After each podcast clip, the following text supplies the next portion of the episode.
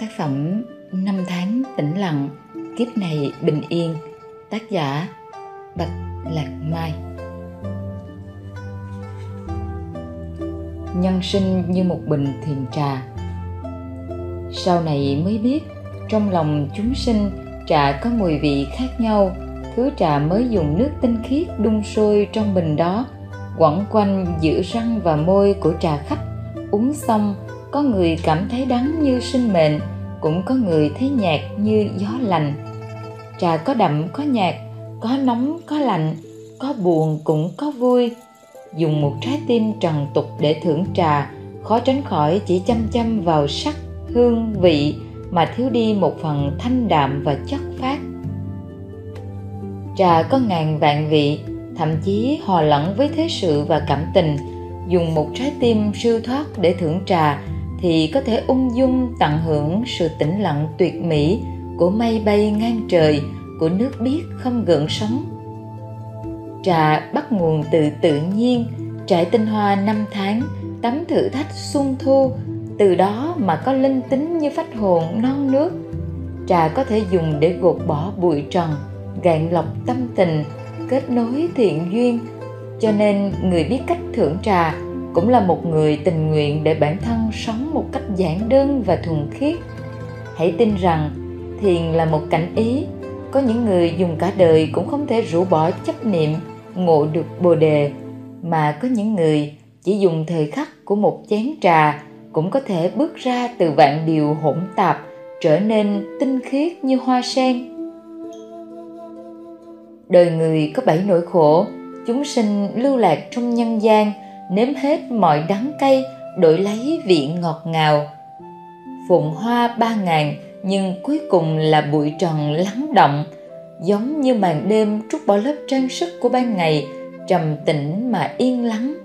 Thời gian trôi qua như một cái búng tay, năm nào còn quan tâm được mắt, tính toán thành bại, giờ đều đã thành khói mây qua mắt.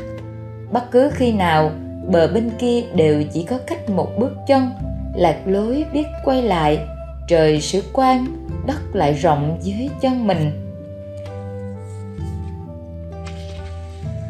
Tâm kinh viết, vô quải ngại cố, vô hữu khủng bố viễn ly điên đảo mộng tưởng, nhất thiết tùy duyên, nhất sanh tùy duyên, phương đắc tự tại. Tâm không uế chướng nên không sợ hãi, vượt khỏi sai lầm, tất cả tùy duyên một đời tùy duyên luôn được tự tại. Một người ngoan cố nếu giữ cả đời không buông, không thích hợp tu hành. Một người si mê nhân quả cũng không thích hợp tu hành. Trà có phật tính, giống như mây in bóng nước vài chén trôi xuống ruột, đầu óc liền thảnh thơi. Cho nên người tu hành thường thích cả ngày chìm đắm trong trà, vứt bỏ tạp niệm, chứng ngộ tâm bồ đề trời đất mênh mông, chúng ta như cọng cỏ, không khiến bản thân kinh động thế giới, cũng không để thế giới kinh động bản thân. Khi con người chào đời, vốn chẳng có hành lý, cứ đi thêm một đoạn đường lại mang thêm một tay nải, mà chúng ta gói ghém thế tục thế nào để có thể chuyển thành hành lý thiền.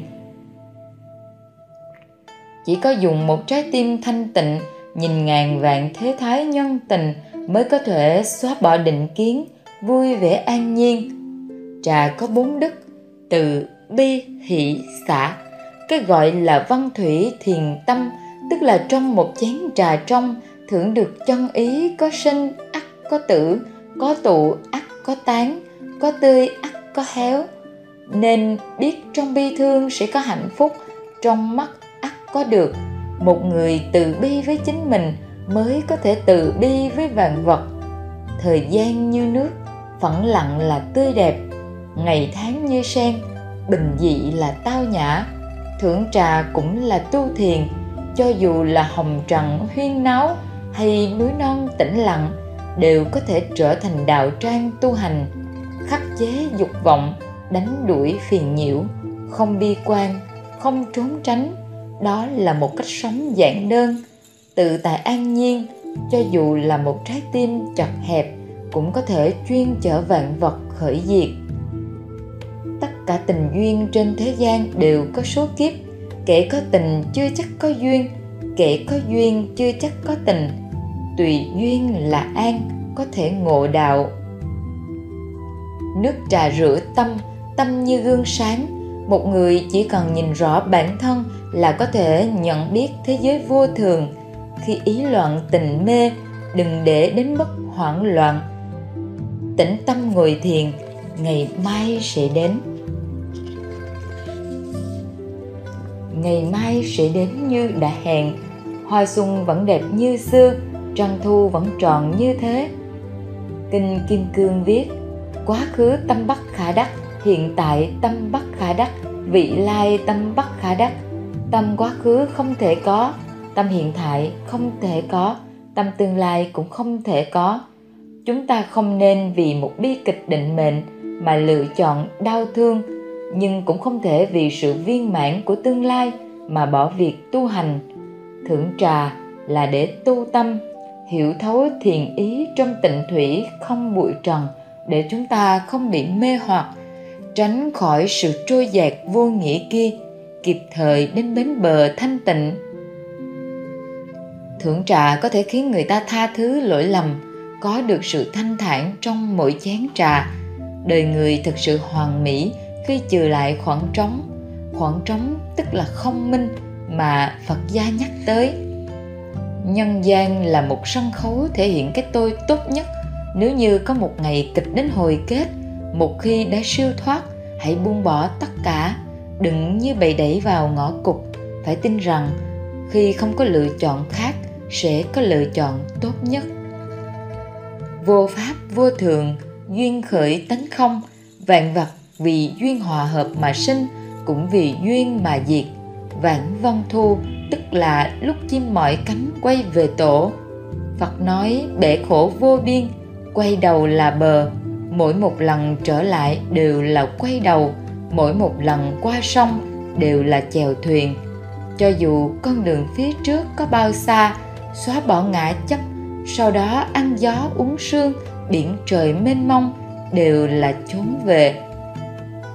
Nước lặng chảy sâu, người đơn giản nội tâm thanh thản, càng dễ dàng thẩm thấu thiền lý. Tu phật cũng như thưởng trà, uống một chén trà từ đắng đến không có vị, đó là cảnh giới của thiền. Đời người cũng nên bỏ phức tạp lấy giản đơn, nương theo thế sự tâm trước sau như sen, yên tĩnh hé nở, lại giống như ngàn vạn khe suối, cuối cùng đều đổ về một dòng sông, róc rách trong vắt, giản dị yên bình. Uống trà cần một trái tim thanh đạm, cho dù ở chốn phố chợ người xe sầm uất cũng có thể cảm nhận được sự thanh nhã của gió xuân lướt qua tai, của nước thu gột bụi trần, của mây trôi ngoài cửa, của chim bay qua thềm hương khoái xoay vòng, như có như không, giải nghĩa nhân sinh, như hư như thực. Trên bàn một chiếc mỏ gỗ, vài quyển kinh thư nằm yên, còn có tràn hạt vương vãi với ánh trăng nhàn nhạt, xa cách lạnh lẽo. Mây gió thế gian biến ảo khôn lường. Phật gia chú trọng nhân quả luân hồi, cho dù là vật chuyển sao dời, cũng có một ngày đều khói tản mây tan trở về các bụi như trà, chất chứa tâm hồn của vạn vật, rót vào trong chén trước sau một sắc trong vắt thấu tỏ. Siêu thoát không cần dũng khí và quyết tâm, mà cần thiện ý và thanh tịnh. Ngày ngày những dòng chảy hối hả, vinh nhục phàm trần mà chúng ta nhìn thấy, kỳ thực đều chỉ là một vở kịch, một nhà tu hành chỉ có đủ thiền định mới có thể bước ra khỏi con đường nhân sinh tù túng, ngắm mây tụ đồng xanh, nhạn đậu cắt bằng. Phật nói buông bỏ chính là đạt được, tàn khuyết chính là viên mãn. Chúng ta thường dùng vô số thời gian nhưng vẫn không thể thuộc được kinh văn. Đến khi ngộ đạo, lại có thể đọc lướt không quên. Rất nhiều người cho rằng thiền tinh thâm uyên bác kỳ thực, nó tồn tại trong thời gian một lần đọc, trong mỗi ngày đi qua, trong mỗi giọt nước, trong mỗi đóa hoa, trong thế giới ta bà. Thưởng trà có thể dùng đồ gốm, tách sứ, chén ngọc, cũng có thể dùng chung tre, bát gỗ. Chúng sinh thưởng trà, đa phần là để xua đi thời gian nhàn rỗi, tịch liêu. Mùi vị hay sự nóng lạnh của trà dường như không quan trọng. Còn thiền trà mà tăng giả uống cũng không cần lễ tiết, chỉ uống một cách thoải mái, mùi vị chính là vị bát nhã. Thời gian lãng đảng mây nước ngàn năm, trà thành thói quen trong cuộc sống, thành một tri âm không thể thiếu của người tu hành. Chỉ là bao nhiêu người có thể đem năm tháng sôi sục bất an, uống đến mức nước lặng không gợn sóng. Bao nhiêu người có thể đem thế tục vẫn đục u minh, uống đến trong vắt tinh khiết có lẽ chúng ta có thể lựa chọn một ngày bất kỳ, cho dù mưa nắng, không quản xuân thu, uống hết một bình thiền trà nhân sinh, quay về bản ngã, tìm lại chính mình thuở ban đầu. Có lẽ sẽ có một ngày nào đó, tôi sẽ uống cạn một chén trà cuối cùng của hồng trần, rời bỏ ba ngàn thế giới, đổi lấy một đời bình an. Là lạc lối quay lại hay thiền định ngộ đạo cũng không quan trọng sau đó, núi lạnh đường mòn cưỡi ngựa trắng mà đi, uống hết nước ngàn sông, thưởng thiền trà, ngắm mây, gió nhẹ bay.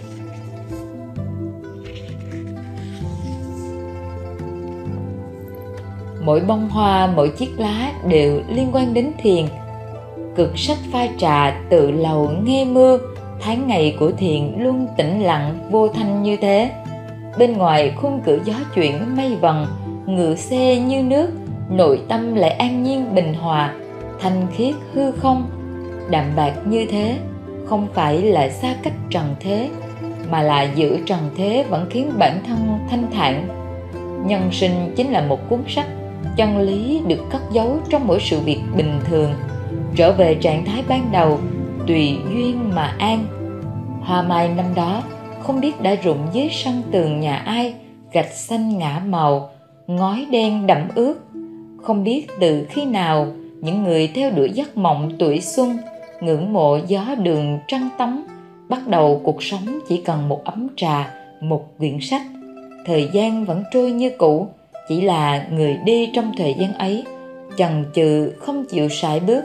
Những thế sự biến động chẳng yên đó đã hóa thành nước trôi khoái nhạt ngày hôm qua của trăng gió tình hoài cũng chỉ là hào sản trong giây lát.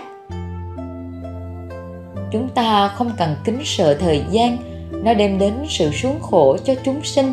Bản thân chúng ta cũng già đi trong sự vô tình. Trái tim của mỗi con người đều là một khung cửa sổ nho nhỏ, mở ra là tục thế khói lửa, đóng lại là mây nước thiền tâm. Có người có dũng khí thề nguyện cùng sinh cùng tử với hồng trần có người lại quyết tĩnh tọa, thiền tâm không oán hận. Đi khắp vạn dặm non sông, bỗng nhiên quay đầu. Chuyện ân thụ hoang lạc trong giang hồ đã thành nhẹ như gió, thoảng mây trôi. Đã biết như thế, lại tranh giành thắng thua với thời gian một cách vô ích, là một người chất phát giản đơn để cho tâm sáng thấu triệt. Phật nói, chớ làm điều ác, hãy làm điều lành giữ tâm trong sạch. Đây là lời chư phật dạy. Nhìn thì đơn giản, nhưng để làm một người lương thiện, một người thuần khiết, lại chính là tu vi lớn nhất của đời này. Thế nhưng, bước đi trong hồng trần cùng cuộn sóng gió, có được mấy người? Đạt cảnh giới tột cùng như thế. Thanh tâm tịnh ý là thiền ý cao thâm nhất sở dĩ phiền não của chúng sinh không dứt là vì tâm bị phù văn vọng niệm che khuất, không thể sáng rõ. Làm thế nào để quét sạch trần ai, để tâm tinh khiết như hoa lê trong tuyết, sáng rõ như trăng tỏ giữa trời quang, thì lại phụ thuộc vào tu vi, vào mầm thiện trong mỗi người. Có lúc chỉ một sát na, vọng niệm tiêu tan, giác ngộ thành phật. Hán thư viết nước trong quá thì không có cá, người xét nét quá sẽ chẳng có bạn bè. Cái gọi là vật cực tất phản, mạnh mẽ quá sẽ chuốc nhục, cũng là như thế. Ngọc đẹp vẫn còn có vết, người há lại có kẻ hoàn mỹ sao? Chỉ cần lòng độ lượng bao dung, lòng kiên nhẫn, đó chính là phẩm chất tốt đẹp. Nhưng trên thế gian này có một dòng sông mang tinh thiền, cho dù qua bao nhiêu năm tháng, trước sau vẫn trong vắt đến mức nhìn thấy đấy, mà chúng sinh lại như tảng đá bắt qua sông, có thể yên ổn dưới lòng nước. Hơn là chúng nhân gian như giấc mộng không dấu vết, vì đã mệt mỏi vãng lai giữa phàm trần, cho nên càng nhiều người nguyện làm một loài cây bình thường, cho dù nhỏ nhoi, nhưng lại được sống cuộc sống giản đơn, chất phát hơn loài người. Chỉ muốn yên ổn, tĩnh lặng cho qua ngày không để tâm đến duyên kiếp khi xưa hay quả báo sau này. Trong con mắt của phật, một ngọn cỏ, một nhành cây đều có tình, một bông hoa, một phiến lá, hết thảy đều liên quan đến thiền niệm. Những nơi phật đã đi qua, cho dù là nơi sơn cùng thủy tận, cỏ cây tuyệt diệt, nhưng vì có sự hiện diện của phật mà đều có thiền ý, đều có từ bi có người hỏi, chặng đường tu phật rốt cuộc xa đến nhường nào? Cần tiêu phí bao nhiêu thời gian? Phật đã tu hành hàng trăm hàng nghìn năm. Trải qua hàng ngàn vạn kiếp số, ở bờ bên kia phật quốc, vị chúng sinh trồng hoa sen khắp nơi. Mà chúng ta chỉ vì muốn rũ bỏ nghiệp chướng, sân si, tìm một con thuyền vượt sông để có thể lên bờ và cứu độ người hữu duyên quá trình này có lẽ là một sát na, cũng có thể là cả một đời. Con thuyền vượt sông đó là gì? Là một con nhện trước thềm điện phật, là một làn gió thơm ở hành lang sân chùa, là một ngọn sông trên ao phóng sinh, hoặc là một hạt bụi thấp thoáng lưng trời. Phật nói, nguyện giải thoát vô số chúng sinh, nguyện đoạn tuyệt vô số phiền não, nguyện tu học phật pháp nhiều vô lượng, nguyện chứng đắc bồ đề vô thường con mắt thanh tịnh nhìn thấu cõi đời, gió cuộn, mây vần, cá rồng lẫn lộn. Duy chỉ có tâm linh là mảnh đất lành, tâm yên sẽ không bị thế sự làm kinh hại quấy rầy. Phật để chúng sinh sống tạm nơi hồng trần mênh mang, hồng trần tức là đạo tràng. Ở đây chúng ta phải học được cách gặp sao vui vậy. Mù quáng chạy trốn sẽ chỉ đẩy chúng ta rơi vào hoàn cảnh khốn cùng hơn nữa mà thôi. Tâm loạn dù mặc sức đi trên con đường lớn, cũng chỉ như đang đi giữa nơi chật hẹp, bí bách. Tâm an, cho dù là nhà cũ giếng cạn, cũng vẫn như bay giữa trời cao vời vời. Hoa nở gặp phật phật ở nơi nào giữa chốn đồng không mong quạnh cỏ cây tàn tạ, một ngọn cỏ xanh non là phật. Giữa đêm tuyết im lìm không tiếng động, một chậu than hồng là phật. Giữa sông bể mênh mang vô bờ một chiếc thuyền con là phật giữa sắc màu đang xen rối rắm. Đơn sơ là phật giữa ngày tháng loạn lạc huyên náo, bình an là phật gặp phật khi nào, trong năm tháng đợi chờ hoa nở giữ phù hoa giữ sự đơn thuần, trong phồn tạp tĩnh tâm dưỡng tính sẽ có thể gặp phật phật luôn luôn hiện hữu cứu giúp, quan tâm đến muôn vạn chúng sinh như mẹ hiền trong đèn vá áo, đau đáo dõi theo những đứa con đi xa.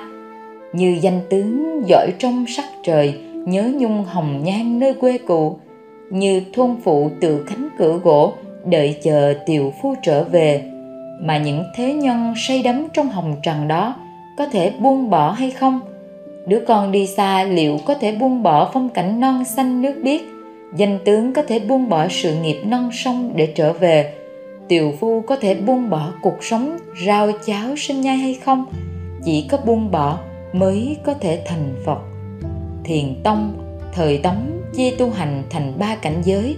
Cảnh giới thứ nhất là lạc diệp mãn không sơn, hà xứ tầm phương tích, lá rụng đầy muối vắng, nơi nào tìm dấu thơm. Cảnh giới thứ hai là không sơn vô nhân, thủy lưu hoa khai, núi trống không người nước trôi hoa nở. Cảnh giới thứ ba là vạn cổ trường không nhất triều phong nguyệt, vạn năm đằng đẵng, trăng gió mau trôi. Có lẽ chúng ta không cần hiểu thâm ý bên trong, chỉ biết cho dù thời gian có trôi qua bao lâu, phật pháp sẽ trường tồn cùng trời đất. Chúng ta chỉ là một sinh linh thuộc về chính mình, giữ vũ trụ vạn vật, yên tĩnh sinh trưởng, bình an qua ngày còn tu hành thì trong những tháng ngày luân chuyển xuân hạ thu đông tự khắc sẽ nhận được quả báo. Thời gian vẫn vậy, chỉ tăng không giảm, cỏ cây vẫn xanh tốt như xưa, chỉ là chúng ta không còn trẻ nữa. Tháng năm đằng đẵng, mỗi chặng đường chúng ta đi qua luôn có cảm giác như từng quen biết. Đó là vì các mùa trở lại, câu chuyện tái diễn mà đời người cuối cùng cũng như vậy chẳng có gì khác biệt.